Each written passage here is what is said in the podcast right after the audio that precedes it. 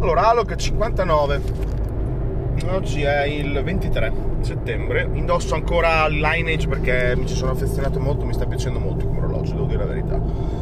E mi ha fatto anche riconsiderare tanti acquisti che ho fatto in passato dicendo ma perché se prendevo direttamente questo qui a così poco prezzo, non facevo prima? Vabbè il mini analog che faccio adesso e che risulterà probabilmente incomprensibile a qualcuno che ascolta senza avere visto la discussione iniziale, lo voglio fare lo stesso perché mi ha colpito un dettaglio del, del, della faccenda. Praticamente ieri sulla chat di Game Romancer si stava parlando di giochi che hanno segnato le generazioni di console, vabbè, argomento che tra, tipico Game Romancer.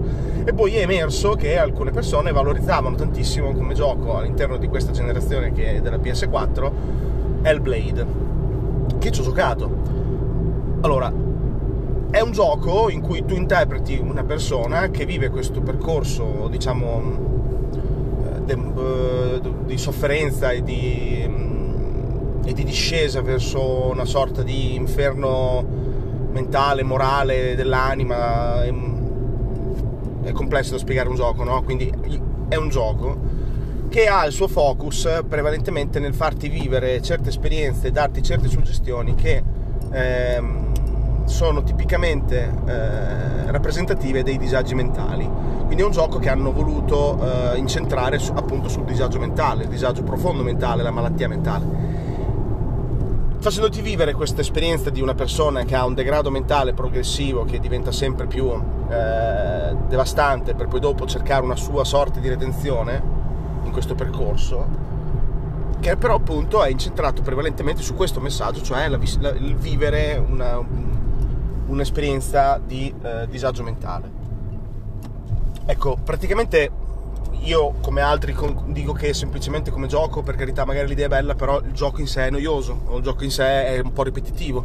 E poi invece chi sono le persone che difendono questo gioco si concentrano molto sul fatto che il messaggio è molto potente, è un, un gioco che ti entra dentro, che ti eh, spalanca... Uh, la visione su una situazione di disagio di questo tipo che ti, che ti arricchisce che ti fa soffrire un gioco molto emozionante. Non, non, si viene a capo da una discussione del genere, ovviamente, perché è il famoso piace o non piace, quindi parcheggiamolo lì. Non mi interessa eh, argomentare quella cosa lì. Quello che mi colpisce prevalentemente è che mh, molta della, del grido al miracolo è legato appunto che questo gioco è, a detta di chi lo ama, è uno dei eh, prodotti, è uno delle, de, dei prodotti, perché sono prodotti i videogiochi come i libri, come la musica, come i film, quindi sono prodotti, che meglio raffigura e rappresenta e descrive quello che può essere un disagio mentale.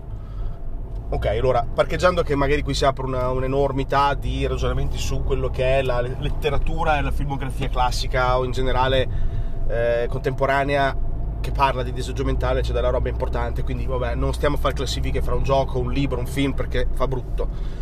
Ma in realtà voglio arrivare a un altro punto, il fatto è che io ho avuto, purtroppo per me, delle esperienze in famiglia di diverso tipo, alcune anche molto intense, di persone con dei disagi mentali gravi, molto gravi, con anche un degrado progressivo. Praticamente io ci ho giocato quel gioco e a parte non aver granché visto quello che sono magari eh, come si può dire, una, una, novità, perché avendola vissuta non, so, non, sono riuscito a trovarci eh, una verità che mi sconvolge, perché l'ho vista con i miei occhi, in, in, diverse occasioni e in maniera anche abbastanza pesante.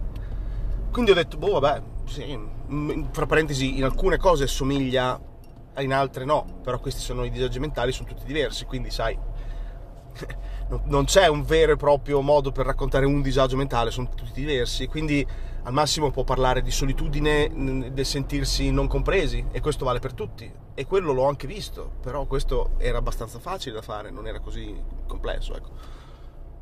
Quindi probabilmente togliendomi eh, la possibilità di stupirmi e di dire cavoli non avevo mai visto una cosa del genere o cavoli ora sto vedendo una cosa che, mi, che magari mi terrorizza e che mi mm, illumina perché mi trovo di fronte a un ignoto che mi, mi mette ansia e paura. Io l'ho vista, è finita anche male, e quindi quel gioco è solo un gioco noioso. Fine. Quindi quanto conta l'esperienza personale quando affronti un gioco? Tutto. Perché letteralmente un gioco che si basa su un messaggio così, se il messaggio trova un ascoltatore forse competente quanti, quanto quelli che l'hanno fatto, c'è il rischio che non passi o che semplicemente non sia valorizzato.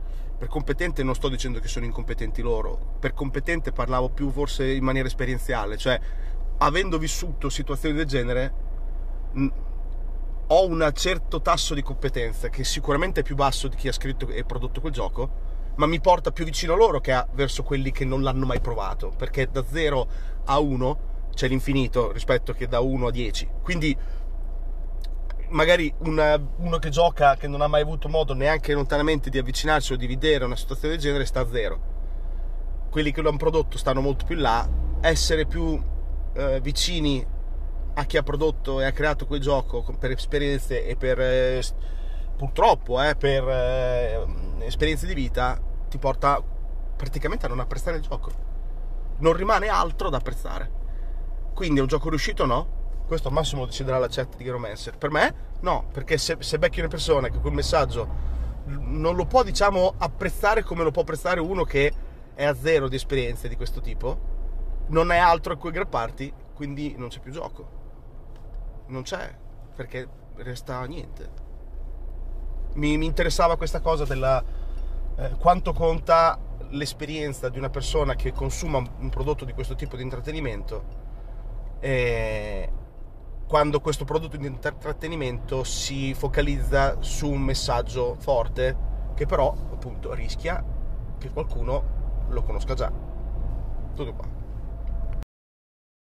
Ok, allora inizio dalla fine. Eh, sì, assolutamente, il tuo vissuto può e dovrebbe cambiare il tuo modo okay, di percepire un videogioco, ma in generale tutti i videogiochi è assolutamente sacrosanto, è una di quelle cose su cui, che, su, cui su Game Romancer ci battiamo fortemente. Non avevo mai fatto il ragionamento che stai facendo tu, ovvero eh, il messaggio che mi sta cercando di trasmettere un videogioco è una cosa che ho già assimilato, ho già vissuto, quindi per me è poco interessante, di conseguenza insomma, i difetti diventano più marcati che sì, nel caso del Blade togliendo il messaggio ammazzi la produzione.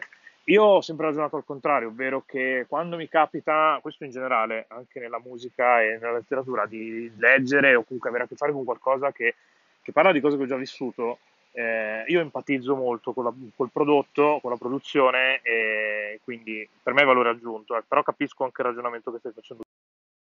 Il Blade, ieri se ne faceva un discorso di linguaggio più che di, insomma, valore della produzione in sé per sé. E il Blade gioca tanto col linguaggio dei videogiochi per raccontarti una storia, non lo fa tramite cutscene, lo fa usando il sonoro, lo fa usando il battle system, lo fa facendo parlare tutte le sue componenti tra di loro e vivendo su, sulle interazioni di queste componenti, che è una cosa che non è così frequente nel mondo dei videogiochi, è una cosa che abbiamo iniziato a sperimentare durante questa generazione, ne parlavamo nel nostro ultimo podcast.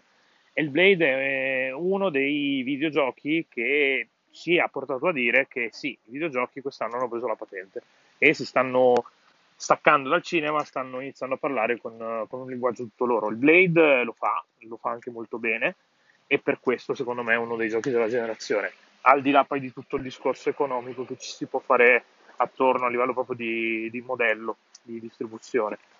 Basta, non penso di avere